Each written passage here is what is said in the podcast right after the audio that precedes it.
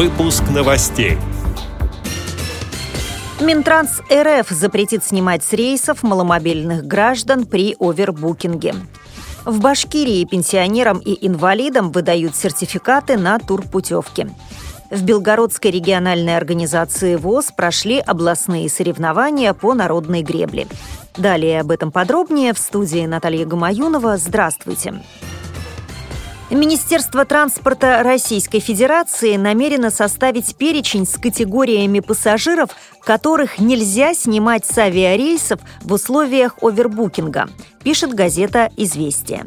Речь идет о ситуациях, когда перевозчик продает билеты большему количеству людей, чем может вместить самолет. Минтранс хочет защитить уязвимые категории пассажиров, в том числе льготников – Предположительно, авиакомпаниям запретят снимать с рейсов инвалидов и их сопровождающих, беременных женщин, родителей с детьми, пассажиров стыковочных рейсов, а также тех, кто направляется на лечение или похороны. Соответствующие изменения ведомство предлагает внести в Воздушный кодекс в виде статьи «Изменение условий договора воздушной перевозки пассажира по инициативе перевозчика». В Башкирии в рамках программы развития социального туризма в Республике Башкортостан пенсионерам и людям с ограниченными возможностями здоровья выдают сертификаты на турпутевки. Путешествовать можно как по республике, так и по всей стране.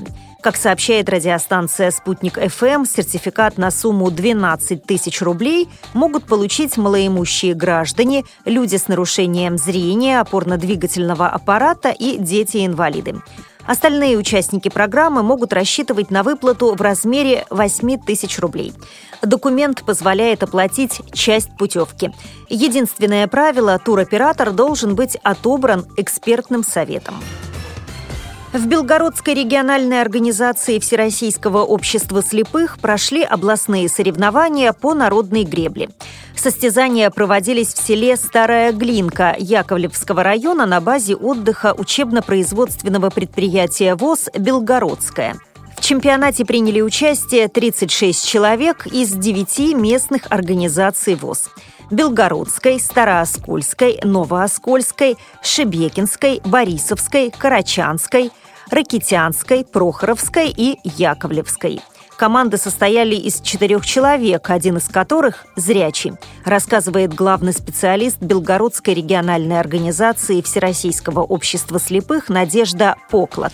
У нас эти соревнования уже традиционно проводятся, и э, с каждым годом все больше и больше принимают участие в них. И вызывают очень большой интерес среди инвалидов по зрению. Чтобы исключить травмы, значит, одна лодка у нас плывет.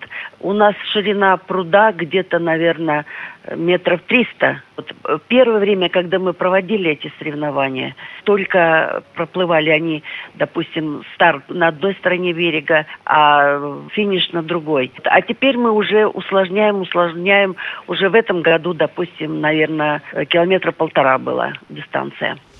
По итогам соревнований третье место заняла команда Ракитянской местной организации ВОЗ. Второе – сборная Белгородской местной организации. Лучший результат показала Старооскольская местная организация. С этими и другими новостями вы можете познакомиться на сайте Радио ВОЗ. Мы будем рады рассказать о событиях в вашем регионе. Пишите нам по адресу новости собака ру. А я желаю вам всего самого доброго и до встречи!